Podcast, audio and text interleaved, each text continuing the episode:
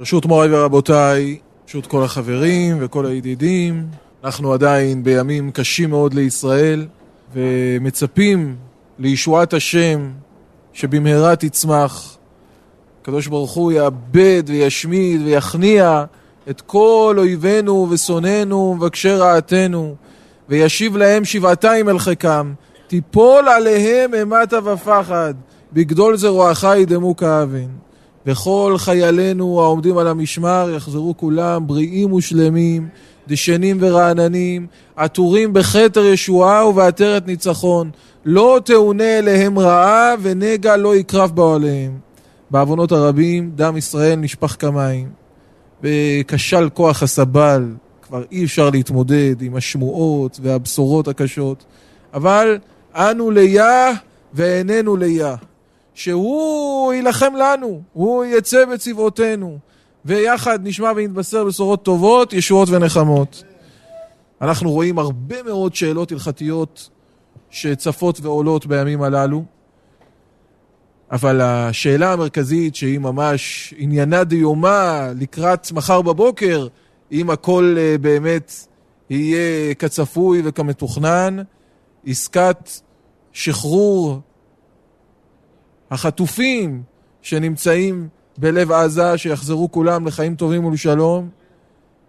העסקה הזו שהיא תמורת שחרור מחבלים שכלואים כאן בארץ. וזה כמובן מעורר סערה גדולה, אלה מצדדים כך, אלה מצדדים אחרת, זה אומר בכו וזה אומר בכו, והלוך ילך ובכו. באמת סוגיה קשה מאוד.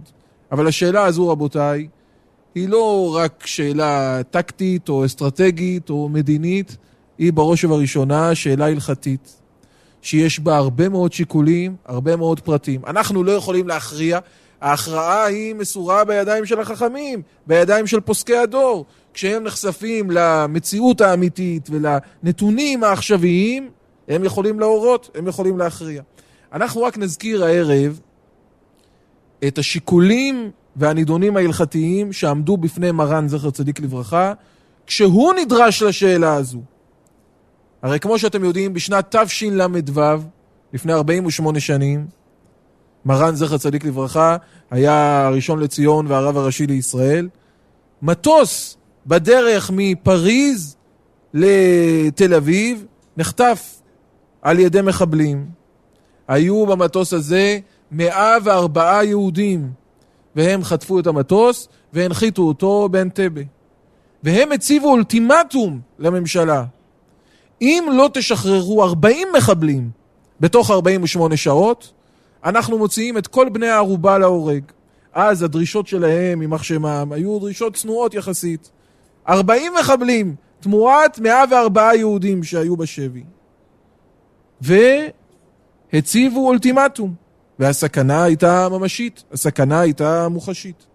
ואז עלתה השאלה, האם צריכים לשחרר מחבלים בשביל להציל את בני הערובה האלו? והמדינה כמובן נחלקה, כל אחד החזיק בדעתו. ראש הממשלה דאז, יצחק רבין, זכרונו לברכה, היה בקשרי ידידות קרובים מאוד, תודה רבה, עם מרן. באמת קשרי הערכה וידידות. והוא רצה גם גיבוי ציבורי למהלך כזה של שחרור מחבלים. עוד לא ידעו שיצליחו במבצע צבאי נועז לשחרר את כל החטופים ולקדש שם שמיים ברבים, מנשרים קלו מאריות גברו. כבר רצו לשחרר את המחבלים. והוא ביקש את חוות דעתו ההלכתית של מרן. מותר לשחרר מחבלים כדי להציל את אלו שנמצאים במצב של פיקוח נפש מיידי? מרן באותם ימים כינס בבית שלו ישיבה של כל גדולי ישראל. הגאון רבי שלמה זלמן אוירבך והגאון הרב אלישיב והגאון רבי בן ציון אבא שאול והגאון רבי שאול ישראלי ועוד אחרים ישבו יחד את הכס עצה ולדון בשאלה הזו שהיא שאלה חמורה ביותר מרן כתב את הנימוקים האלה לתשובה ביביע עומר חלק י', בחלק חושן משפט סימן ו', תשובה ארוכה מארץ מידה ורחבה מני ים. ויש שם כמה היבטים. קודם כל רבותיי, לא צריכים לומר לכם, אנחנו יודעים מה הערך של מצוות פדיון שבויים. לא צריכים ללמד אותנו מה הערך של מצוות פדיון שבויים. רבותינו אומרים, עשרת בבא בתרא בדף ח', פדיון שבויים מצווה רבה היא. למה היא מצווה רבה? אומרת הגמרא, חרב קשה ממוות. ורעב קשה מחרב, והשבי קשה מכולם. השבי קשה יותר מהמוות, קשה יותר מהחרב, קשה יותר מהרעב. השבי, כולהו איתנאו בה. למה? אומרת הגמרא, משום כשנמצאים בידיים של השובים, הארורים הללו, הם יכולים לעשות בו מה שירצו, כחומר ביד היוצר. יכולים לעשות למוות, או לחרב, או לרעב. איזו למוות, איזו לחרב, איזו לרעב. לכן שבי הוא חמור יותר. פדיון שבויים היא מצווה רבה. פוסק הרמב"ם בהלכות מתנות עניים, אין לך מצווה גדולה כמצוות פדיון שבויים. פוסק את זה גם השולחן ערוך, ביורה דעה, בסימן רנ"ב סעיף א'. אין לך מצווה גדולה כמצוות פדיון שבויים. יותר מזה, כותב שם השולחן ערוך בסעיף ג', בכל רגע שמעכבים את מצוות פדיון שבויים, כשאפשר להקדים ולפדות אותם, כאילו שופך דמים. אסור להתמהמה, אסור להתרשל במצוות פדיון שבויים. התוספות כותבים שם במסרת בבא בתרא בדף ח', אף על פי שאנחנו יודעים שלא מוכרים ספר תורה, אלא רק בשביל ללמוד תורה או לישא אישה. אסור למכור סתם ככה ספר תורה. אומר, לפדיון שבויים זה פשוט, לא צריך לומר, ודאי שמוכרים ספר תורה. מעבר לזה שיש לנו ציווי, לא תעמוד על דם רעך.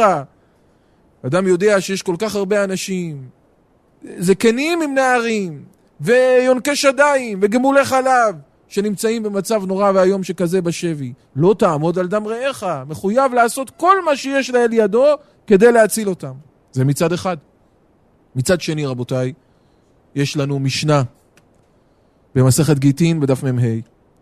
אין פודים את השבויים יותר מכדי דמיהם, מפני תיקון העולם. אסור לפדות שבויים יותר מהשווי שלהם, מפני תיקון העולם. מה השווי של שבוי? כל שבוי שווה עולם ומלואו. אבל יש שווי מקובל שמשלמים בעבור שבוי אצל אומות העולם. לא משלמים יותר מזה, כך מסביר הרדב"ז. לא משלמים יותר מהשווי המקובל בעד שבויים. מפני תיקון העולם. מהו תיקון העולם? יש בגמרא שני צדדים להסביר מהו תיקון העולם. צד ראשון אומרת הגמרא, תיקון העולם משום דוחקא דציבורא. כדי שלא תיפול מעמסה על הציבור. אם הציבור יצטרך לאסוף כסף, לשלם כל כך הרבה כסף כדי לפדות את השבויים, הציבור יקרוס, הציבור לא יוכל לעמוד בנטל הזה. אז משום דוחקא דציבורא, הציבור הדחוק, שלא מסוגל לשלם כל כך הרבה כסף, לא פודים את השבויים ביותר מכדי דמיהם. זה צד אחד בגמרא. יש עוד צד בגמרא, לא פודים את השבויים יותר מכדי דמיהם, כדי שאותם הגויים לא ליגרבו וליתו טפי. כלומר, לא ימסרו את נפשם ללכת ולקחת עוד שבויים ולחטוף עוד אנשים כדי שיוכלו לקבל תמורתם סכום גדול מאוד. אם הם רואים שאנחנו מוכנים לשלם כל מחיר בעד השבויים, בעד החטופים, זה מעורר אצלהם מוטיבציה ללכת ולעשות עוד פעולות כאלה כדי להרוויח. אז יש תיקון העולם, לא לעשות דבר כזה. אלו שני צדדים שיש בגמרא. מה, ההשלכה ההלכתית שיש בין שני הצדדים האלה? מסביר רש"י, מה יהיה הדין למשל אם יש שבוי שאבא שלו עשיר? אבא שלו עשיר כמו קורח, יש לו מלא כסף. אין שום בעיה כלכלית. אם הסיבה שלא פודים שבויים יותר מכדי דמיהם זה כדי שלא ייפלו על הציבור, פה לא נופלים על הציבור, אבא שלו ישלם. אבל אם הבעיה היא מפני תיקון העולם, שלא לעורר מוטיבציה של חטיפות, אז זה לא משנה אם אבא שלו עשיר או אבא שלו עני. אנחנו אסור לנו לשלם מחירים מופקעים כדי לא לגרום להם לקחת עוד שבויים. יש עוד נפקא מינה, חשבתי, מה קורה כאשר מי שמשלם את התמורה זה לא אדם פרטי ולא בני אדם הפרטיים, המדינה משלמת את התמורה. המדינה משלמת, המדינה יש לה אמצעים, המדינה יש לה יכולות, גם מהכספים של האזרחים, אבל גם ממקורות אחרים. אם המדינה היא זו שצריכה לשלם, אם הטעם הוא שלא ליפול על הציבור, שלא להיות מעמסה על הציבור, טוב, זה לא מעמסה על הציבור, המדינה תשלם. אבל אם הטעם הוא לא לעודד חטיפות, לא לעורר מוטיבציה אצלהם בשביל להמשיך לחטוף ולקחת בשבי, אז אין הפרש מי משלם. אם זה המדינה או אנשים פרטיים, אסור לפדות את השבויים יותר מכדי דמיהם. איך פוסקים להלכה? פוסק הרמב"ם בפרק ח' מהלכות מתנות עניים, הלכה י"ב. אסור לפדות את השבויים יותר מכדי דמיהם מפני תיקון העולם. ומהו תיקון העולם? שאותם הגויים לא ימסרו את נפשם ללכת לקחת עוד שבויים. ללכת לחטוף עוד אנשים. הרמב"ם תופס שזה הטעם הנכון. אסור לפדות שבויים יותר מכדי דמיהם, כדי לא לעורר מוטיבציה לקחת בשבי. כך פוסק השולחן ערוך, ביורה דעה, בסימן רנ"ב סעיף ה'. אם כן, רבותיי, כאשר רוצים לפדות שבויים, רוצים לפדות את החטופים האלה שנמצאים בעזה, ומשלמים תמורתם מחיר גדול, מחיר שעדיין הוא לא ברור די הצורך. בשלב הזה אומרים, שלושה אסירים תמורת כל חטוף. לכאורה, יש אומרים אולי יותר, לא ברור הפרטים של העסקה לגמרי. אין פודים את השבויים יותר מכדי דמיהם. אתה משלם כל כך הרבה בעד סכום של שליש מה, מה, מה, מהחטופים, וזה עלול לעורר אצלהם מוטיבציה, זה עלול לגרום להם לעידוד, לעשות עוד חטיפות, לקחת עוד אנשים בשבי. אז איך מותר לעשות דבר כזה? זו אחת השאלות שעולות בימים האלה.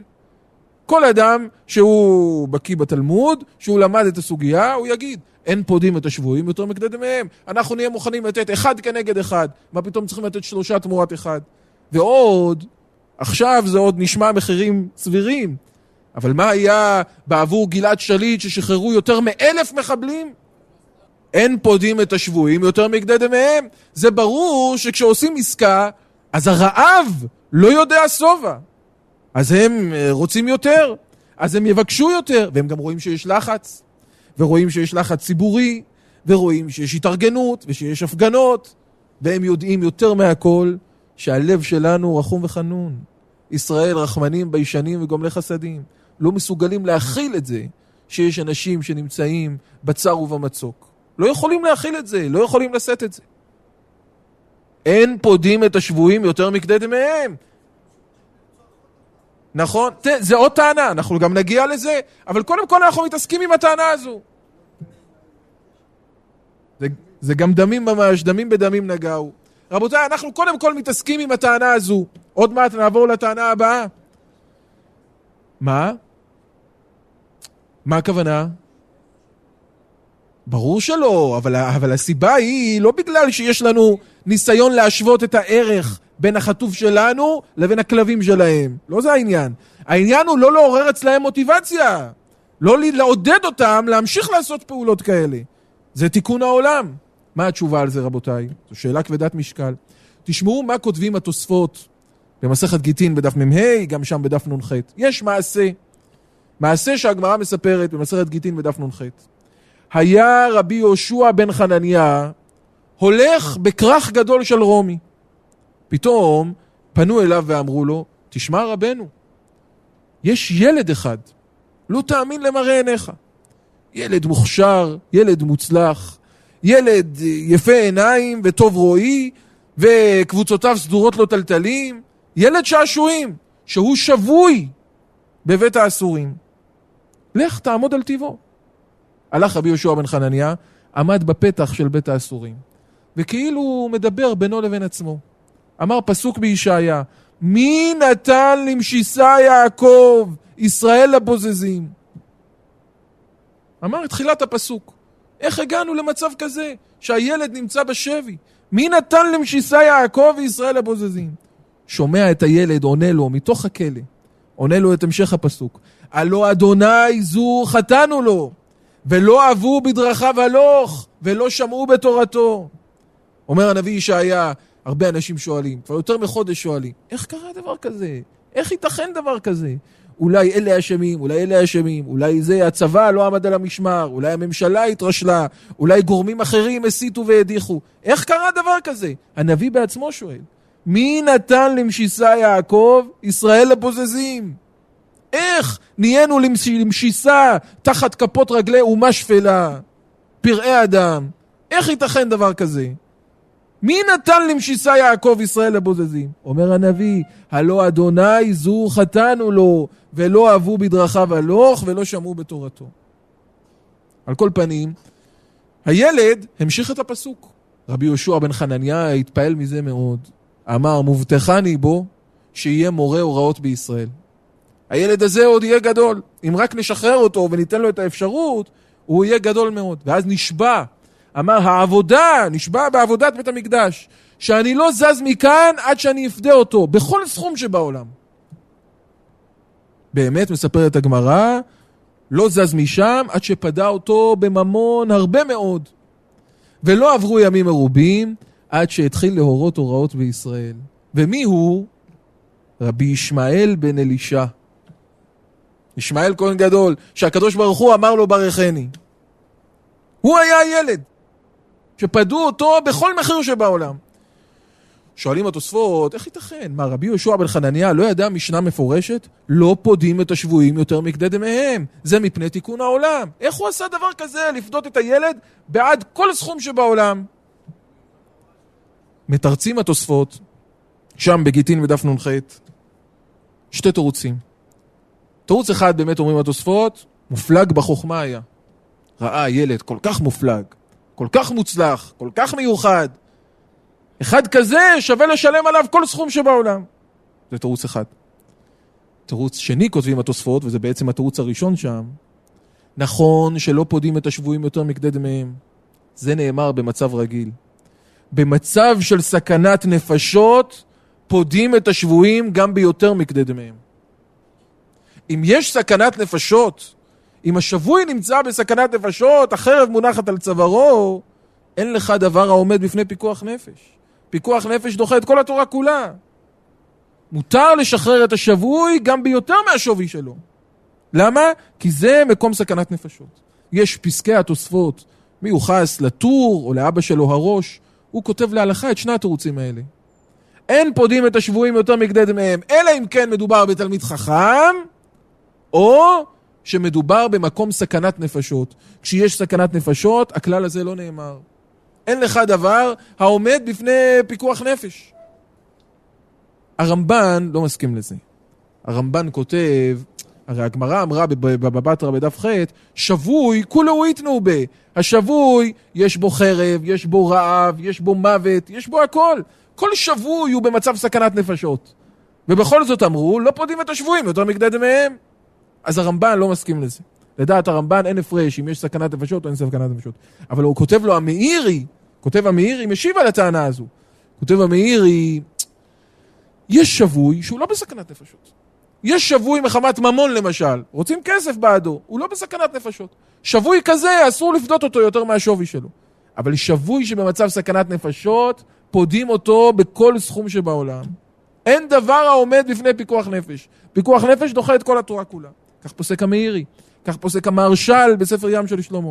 הרבה מאוד ראשונים ואחרונים הסכימו לתירוץ הזה של תוספות. במקום סכנת נפשות, פודים את השבויים גם יותר מכדי דמיהם. תשמעו דבר מעניין שכותב המהרש"ל. היה מרבותינו הראשונים, לפני 750 שנה, קרוב ל-800 שנה, מהר"ם מרוטנבורג. מהר"ם מרוטנבורג, זה מה שרצית לשאול? הנה, בטרם יקרא הוא ואני אענה. גם כבודו רצה לשאול. מהר"ם מרוטנבורג היה מרבותינו הראשונים. הוא היה חי בגרמניה. היה אסור אז ליהודים להגר, הם היו עבדים של האוצר. היה אסור להם להגר למקום אחר. והוא ניסה להגר, יחד עם המשפחה שלו. והיה יהודי מומר אחד, הלשין עליו, תפסו אותו כשהוא כבר היה באיטליה. תפסו אותו והחזירו אותו בחזרה לגרמניה וכלאו אותו. איפה כלאו אותו? באיזה מגדל. זה היה מבצר אנזסיין. איזשהו מבצר גדול וכבד מאוד, כלאו אותו שם. והשליט, הקיסר, תבע עשרים אלף מרק כדי לשחרר אותו. זה היה סכום עצום שאי אפשר לתאר בשביל לשחרר אותו. מי אסף את הכסף כדי לשחרר את מהר"ם מרוטנבורג? הראש. התלמיד של מהר"ם מרוטנבורג זה הראש משלושת עמודי הוראה, רבנו אשר. אסף את הכסף כדי לשחרר אותו. וכל הכסף היה בידו. רוצים לשחרר אותו? אמר מהר"ם מרוטנבורג, לא, בשום אופן. לא מוכן להשתחרר. לא מוכן שתשלמו את הסכום הזה. למה? אין פודים את השבויים יותר מכדי דמיהם. מה, אתם רוצים לפדות שבוי במחיר מופקע שכזה? יש תיקון העולם, אז זה יעודד אותם ללכת ולעשות עוד חטיפות שכאלה, עוד מעצרי סרק שכאלה. מהר"ם מרוטנבורג לא הסכים להשתחרר. שבע שנים היה שם בכלא, עד שהוא נפטר שם בכלא. ויש אומרים שלקח עוד שבע שנים עד שהסכימו לשחרר את הגופה שלו בהרבה מאוד כסף. עד כדי כך. כשהוא היה בכלא, הוא כתב פירוש המשניות על סדר טהרות. הביאו לו קלף ונוצה, כתב פירוש המשניות על סדר טהרות שהיה בכלא. כשהוא הגיע לפרק הרביעי של מסכת אוהלות, יש שם דיון על מגדל הפורח באוויר. אז הוא כותב, גם אני במגדל הפורח באוויר. נמצא בשבי, בכל זאת עוסק בתורה. זה היה מהר"ם מרוטנבורג. כותב המהרש"ל, מאחר שמהר"ם מרוטנבורג היה גדול הדור, לא היה גדול כמותו. מה, הוא לא ידע שלאדם גדול כותבים התוספות, גדול הדור, תלמיד חכם, מותר לשלם כל סכום שבעולם. רבי יהושע בן חנניה שילם על הילד הזה, שילם כל סכום שבעולם. כי הוא ראה שהוא מופלג מאוד בחוכמה. אז ודאי זה שהוא גדול הדור, וגם אם הוא בגלל הענווה שלו לא רצה להחשיב את עצמו גדול הדור, לא ראה את עצמו גדול הדור. אבל מה עם הציבור? הציבור צריכים לו, הציבור זקוקים לתורה שלו, איך הוא סירב להשתחרר? כותב המהרש"ל, צריך לומר, שמהר"ם מרוטנבורג הסכים להקריב את עצמו. כלומר, הוא הבין שאם הוא יסכים להשתחרר בסכום שכזה, הם יעשו את זה לכל החכמים. הם יעשו את זה לכל גדולי הדור, עד שלא יספיק הממון של כל ישראל לשחרר אותם. יאספו את הכסף של כל עם ישראל, ירוששו אותם מנכסיהם, וזה לא יספיק. ואז תשכח התורה מישראל. לכן הוא אמר, בדרך של הוראת שעה, הוא אמר, מוטב שהוא יישאר בכלא ויפסידו את החוכמה שלו, אבל שלא תאבד התורה מישראל. זה היה בגלל החסידות שלו. כותב המהרש"ל, וזה לך האות. הוא אומר, זה נכון. למה? כי מאז כבר לא לקחו את חכמי התורה בשבי. כנראה באותם הזמנים כבר לא לקחו את גדולי התורה, גדולי הדור בשבי. כשראו שלא מוכנים לשלם. כלומר, זה אמיתי. תשלום מופרז מעורר מוטיבציה לשבי נוסף, לחטיפות נוספות. על כל פנים, למדנו מה שכותבים התוספות, והסכימו כמה ראשונים וכמה אחרונים. נכון, אין פודים את השבויים יותר מכדי דמיהם, אבל במקום סכנת נפשות, פודים יותר מכדי דמיהם. במיוחד, כותב מרן זכר צדיק לברכה, שהמחבלים הארורים האלה עושים מה שהם יכולים כדי להשמיד, להרוג ולאבד. הם לא מצפים לעידוד שלנו, והם לא צריכים את המוטיבציה שלנו. הם בלאו הכי עושים כל מה שהם יכולים בשביל לחטוף ולרמוס ולהשחית. זו גלות ישמעאל, והוא יהיה פרא אדם. כבר דוד המלך התנבא על הגלות הזו, כך אומר רבי חיים ויטל בספר עץ הדעת טוב. דוד המלך במזמור קכ"ד בתהילים אומר לולא אדוני שהיה לנו יאמר נא ישראל לולא אדוני שהיה לנו בקום עלינו אדם אזי חיים בלעונו בחרות הפעם בנו. מי זה בקום עלינו אדם? כותב רבי חיים ויטל זה ישמעאל שנאמר בו והוא יהיה פרא אדם. ודוד המלך מתנבא על זה שבאותם ימים לולא השם שהיה לנו אזי חיים בלעונו כי אין לך גלות קשה כמו גלות ישמעאל כך אומר הזוהר הקדוש. כותב רבי חיים ויטל זו הגלות האחרונה לכל הגלויות והקשה מכל הגלויות. זה גלות ישמעאל. אבל יש לנו הבטחה. באותו מזמור אומר דוד המלך, ברוך אדוני שלא נתננו טרף לשיניהם. נפשנו כציפור נמלטה מפח יוקשים. הפח נשבר ואנחנו נמלטנו. עזרנו בשם אדוני עושה שמיים וארץ. יש לנו הבטחה.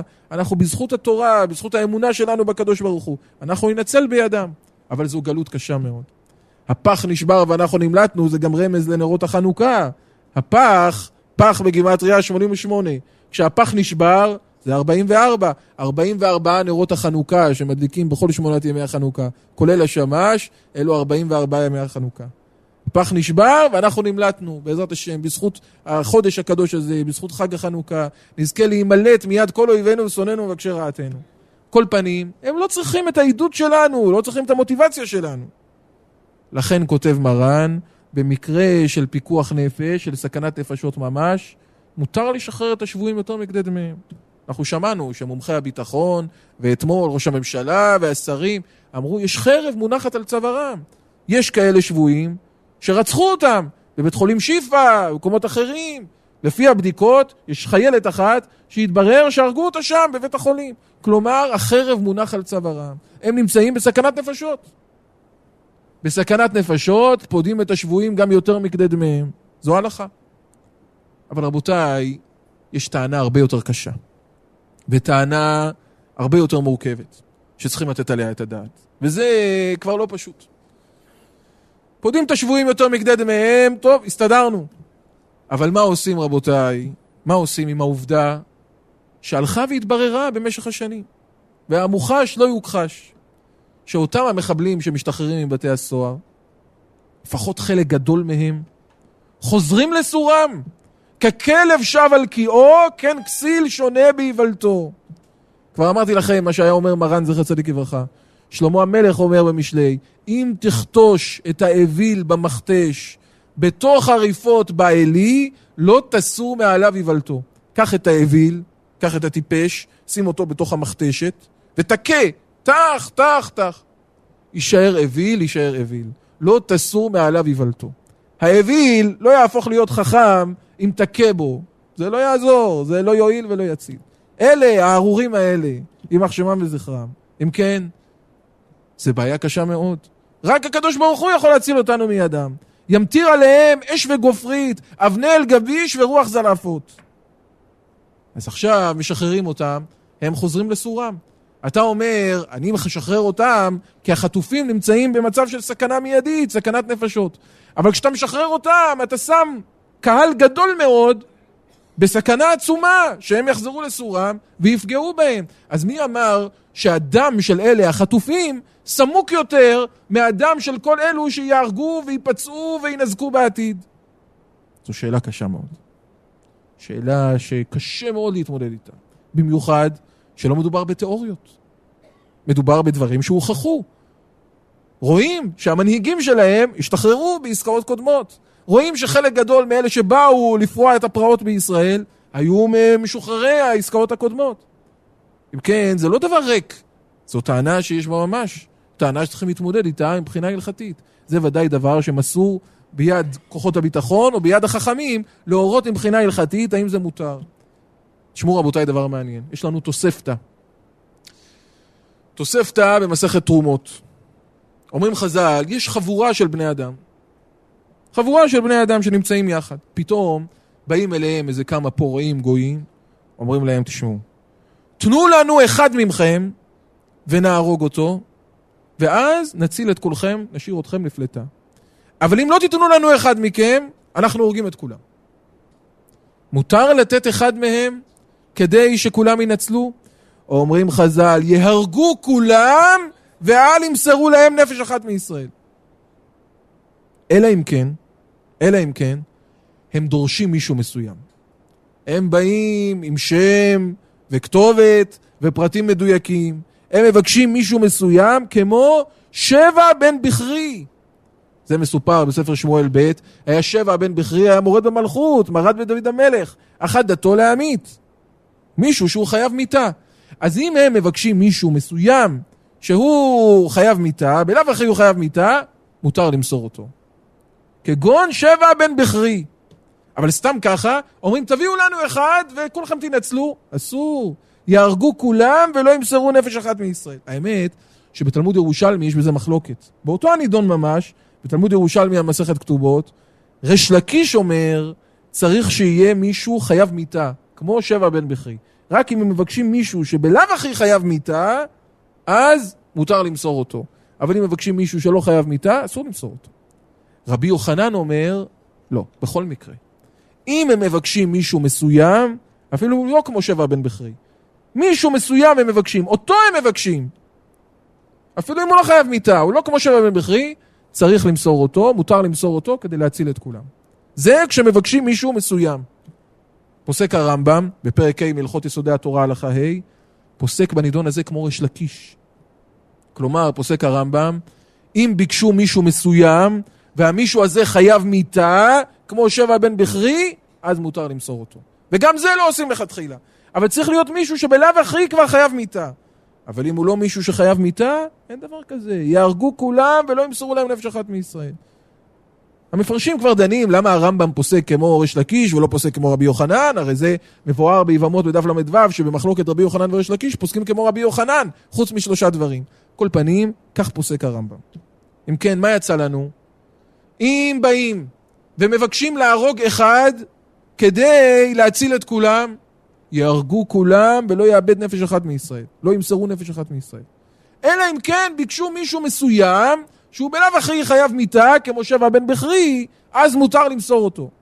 מישהו מסוים שביקשו שבלאו הכי חייב מיתה. אחרת אסור למסור, יהרגו כולם.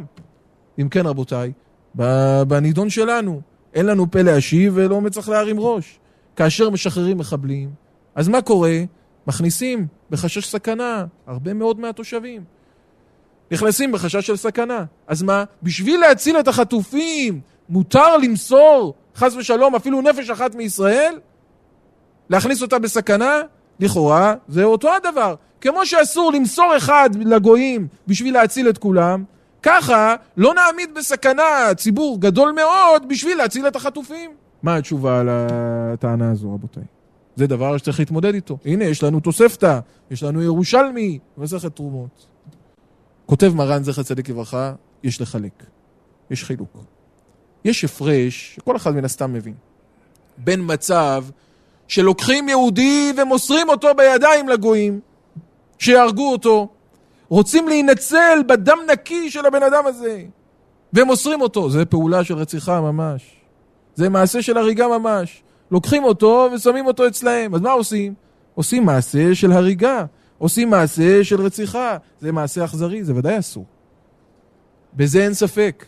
זה ודאי אסור למסור מישהו בידיים. אבל בשחרור מחבלים, רבותיי, מה עושים בשחרור המחבלים? לא עושים פעולה ישירה של להרוג מישהו. לא מוסרים מישהו בידיים, לוקחים אותו ומוסרים אותו לגויים להריגה. מה עושים? עושים פעולה של הצלה. רוצים לשחרר את החטופים שנמצאים בסכנת נפשות. עושים פעולה של הצלה. אולי, יש ספק, אולי בעתיד הם יצליחו לבצע את זממם. נוסף גם הוא על צרינו, והם יחזרו לטרור ויעמידו בסכנה נפשות מישראל. אבל זה לא הפעולה שאנחנו עושים. אנחנו רק משחררים את המחבלים כדי להציל את החטופים. אנחנו רוצים להציל אותם, שלא ימותו בשבי. לא עושים פעולה של הריגה. זה לא דומה כמו שאני לוקח אדם, מוסר אותו לגויים. באופן שכזה, כותב מרן, זה, זה שונה, זה ספק. ספק אם הם יצליחו לעשות. ספק אם הם יחזרו לסורם. אולי יתנגשו בהם עוד קודם לכן. אולי יחסלו אותם עוד קודם לכן. מה שלצערנו לא קרה בעסקאות הקודמות. אבל זה ספק, זה לא ודאי כמו שלוקחים יהודי ושמים אותו אצל הגויים. זה ספק פיקוח נפש. מול ודאי פיקוח נפש. אין ספק מוציא מידי ודאי. לקחת יהודי ממש, למסור אותו לגויים כדי להינצל, זה יהרגו כולם ולא ימסרו נפש אחת מישראל. אבל כאשר כל מה שעושים, משחררים את המחבלים, אולי יחזרו לסורם, זה ספק, אם עכשיו ייפגעו נפשות מישראל. לעומת ודאי הסכנה שנמצאים בה החטופים, אין ספק מוציא מידי ודאי. מרן זכר צדיק לברכה מביא לזה ראייה מאוד מעניינת. תשמעו דיון קשה מאוד, שדן בו החזון איש ביורה דעה בסימן סט. אתם יודעים, התפרסם בשבוע שעבר על גיבור ישראל בשם ענר שפירא, השם ייקום דמו. אותו ענר שפירא, בשבת שמחת תורה, היה במיגונית עם כמה אנשים. והמחבלים הארורים מרמח שמם זרקו רימונים לתוך המיגונית. והוא, כל רימון שנפל, הרים אותו וזרק בחזרה לעברם. שבע רימונים, שבע יפול צדיק. הרים אותם בגבורה עילאית וזרק לעברם. עד שבסופו של דבר, אחד מהרימונים הכריע אותו. ארץ אל תכסי דמו. הרנינו גויים עמו, כי דם עבדיו יקום, ונקם ישיב לצריו, וכיפר אדמתו עמו. זה מעשה גבורה מופלא. מנשרים קהלו, מאריות גברו. עכשיו, דן החזון איש, אדם שרואה פתאום, נמצא ביחד עם קבוצה גדולה של אנשים, ולא עלינו לא עליכם, רואה שיש איזה חץ שמשוגר לעברם, או איזה פצצה, או איזה רימון יד שנזרק לעברם. הוא נמצא יחד עם קהל גדול. הוא יכול, בתנופת יד, להסיט את הרימון או את הפצצה לצד שני. אבל בצד שני מה יש? יש שניים שלושה אנשים. הוא יכול בתנופת יד להסיט את הרימון לצד השני, להציל, יש פה מאה איש. שם מה? יש שניים, שלושה, עשרה אנשים. מותר לו עם היד שלו להעיף את הרימון? אם הוא ישאיר את הרימון שיתפוצץ, יש פה מאה איש, חס ושלום. יעשה, יסיט את הרימון, שם עשרה אנשים שייפגעו. אז מה? אז המשקל הוא כמותי, מותר לי להסיט את הפצצה, להסיט את הרימון, כדי שלא יהרגו רבים, שיהרגו רק מועטים?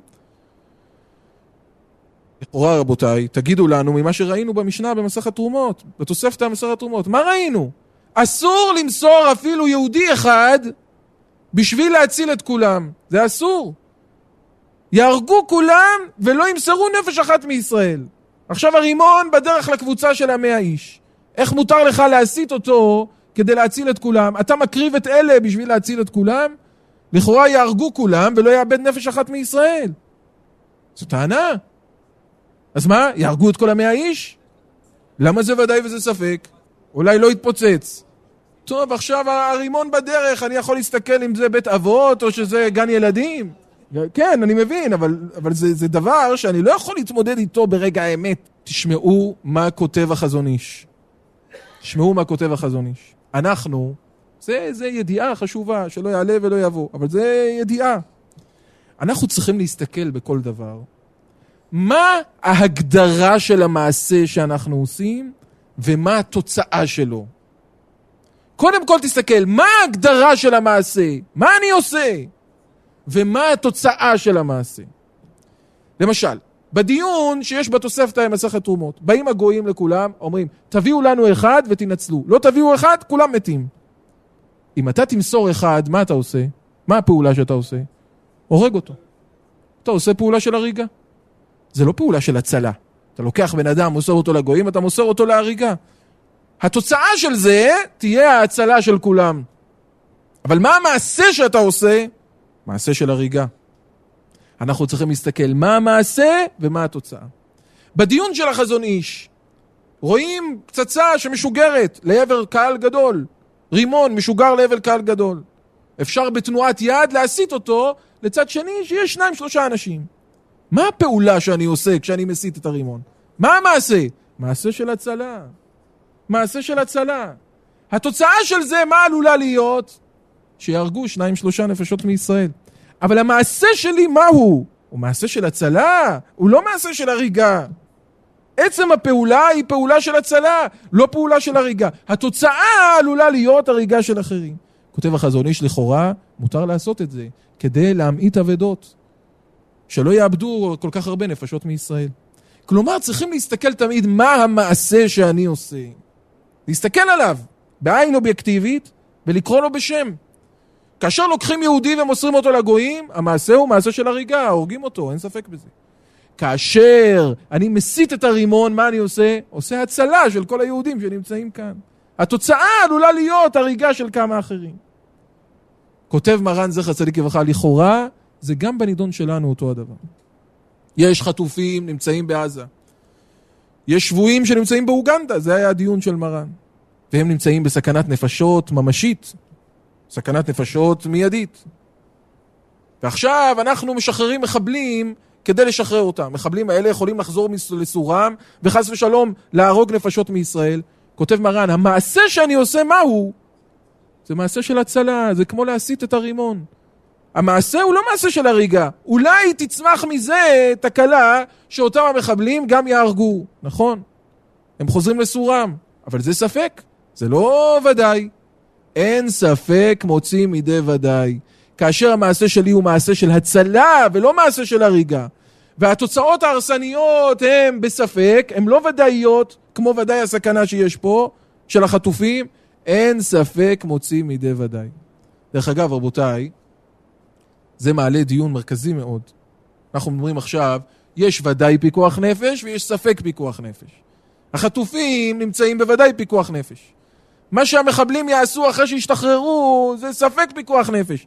צריך ש... שהמומחי הביטחון באמת יגדירו את זה ספק. יכול להיות שיש כאלה שזה לא ספק, שזה ודאי שהם אה, יהרגו נפשות מישראל חס ושלום. אבל אם זה באמת ספק, אז אנחנו אומרים אין ספק, מוצאים מידי ודאי. אז לכאורה לפי זה, מה, מה, מה יוצא לנו? מותר להכניס אותנו לספק סכנה כדי להציל אותם מוודאי סכנה? זו ההגדרה שיוצאת? הרי אתה אומר, הם בוודאי סכנה. ומה יקרה בעתיד? זה ספק סכנה. אז מה? מותר לי להיכנס בספק סכנה כדי להציל אותם מוודאי סכנה. אני אתן דוגמה שהיא יכולה להיות יותר מעשית.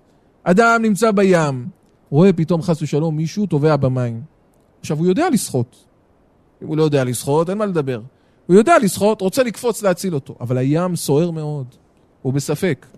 יש לו ספק, יכול להיות שהוא יקפוץ למים, הוא טובע יחד איתו, חס ושלום, צללו כעופרת ומים אדירים. אז מה? זה ספק. זה התובע הוא ודאי פיקוח נפש. עוד רגע הוא הולך לעולם שכולו טוב. וזה שרוצה להציל הוא ספק. מותר לו להיכנס לספק סכנה כדי להציל אותו מוודאי סכנה? הוא ספק וזה ודאי. רבותיי, הדבר הזה הוא מחלוקת גדולה מאוד בדברי הפוסקים. מרן הבית יוסף בחושן משפט בסימן תכ"ו מביא הגאות מימוניות בשם הירושלמי, שכן, צריך להיכנס לספק סכנה כדי להציל מישהו מוודאי סכנה. לא מדובר על מישהו שהוא מופקד על זה. יש מישהו מכוחות ההצלה, מכוחות הביטחון. טוב, זה תפקידו, תפקידו להציל. אבל מדובר על אדם מהשורה, זה לא תפקידו. הוא יכניס את עצמו לספק סכנה כדי להציל מישהו מוודאי סכנה? כן, תלמוד ירושלמי מבואר שכן. אבל מרן השולחן ערוך והערימה לא כתבו את זה להלכה. למה? מסביר אסמה, ספר מאירת עיניים. מסביר, לא, כיוון שהריף, הראש והרמב"ם לא כתבו את זה, זה לא נכון להלכה.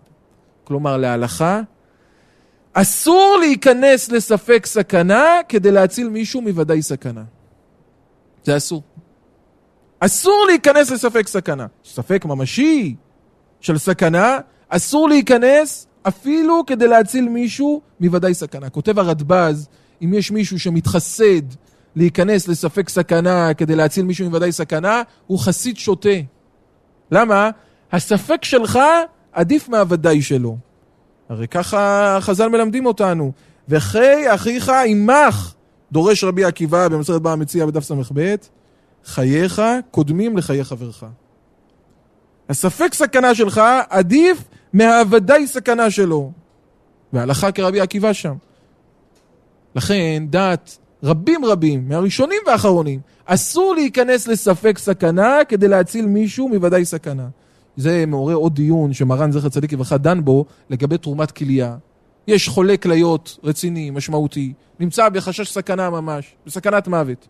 באים עכשיו לאחד הקרובים, לאחד החברים, אומרים תתרום כליה בשביל להציל אותו.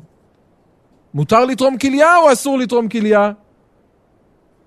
מותר לתרום כליה כדי להציל? היום אומרים שזו לא סכנה. לפני עשרות שנים היה רבי יצחק טוביה וייס, ראש אבות בתי הדין של העדה החרדית, וגם שוציץ אליעזר, אמרו אסור. אמרו אסור. למה? אדם תורם כליה, הוא נכנס בספק סכנה. ספק סכנה של הניתוח, ספק סכנה שמוציאים לו כליה אחת, ואם הוא בעצמו יחלה, אז כבר לא יהיה לו עוד כליות. אז זה ספק סכנה. אסור להיכנס לספק סכנה כדי להציל מישהו מוודאי סכנה. מרן זכר צדיק לברכה לא הסכים לזה. כבר לפני 50 שנה הוא בירר מהרופאים, וכל שכן היום, שתרומת כליה, הסכנה היא קטנה מאוד. הסכנה היא קלושה מאוד. זה לא נקרא ספק. ספק סכנה זה ספק ממשי, ספק שקול. 50 אחוז סכנה. אבל אם זה ספק קל, 99 אחוזים מתורמי הכליה חוזרים לבריאות תקינה אחר כך. זה נקרא שמו ספק? זה לא נקרא שמו ספק. כלומר, צריכים למדוד גם את הספק סכנה. אם הספק הוא קטן, אם הספק הוא מזערי, אז ניכנס לספק סכנה. אם זה ספק משמעותי, אסור להיכנס אפילו לספק סכנה כדי להציל את חברו מוודאי סכנה. זו תשובה של מרן ביביע אומר חלק ט' בחלק חושן משפט סימן י"ב, גם בשו"ת יחווה דעת אה, חלק ג' סימן פ"ד. תרומת כליה זה מצווה גדולה, זה לא נקרא אפילו ספק סכנה. אבל ככלל, אסור להיכנס לספק סכנה כדי להציל מישהו מוודאי סכנה. אם כן רבותיי, נחזור לענייננו. נחזור לענייננו, ותאמרו אתם, איך אפשר לשחרר מחבלים? אמרנו זה ספק סכנה, נכון?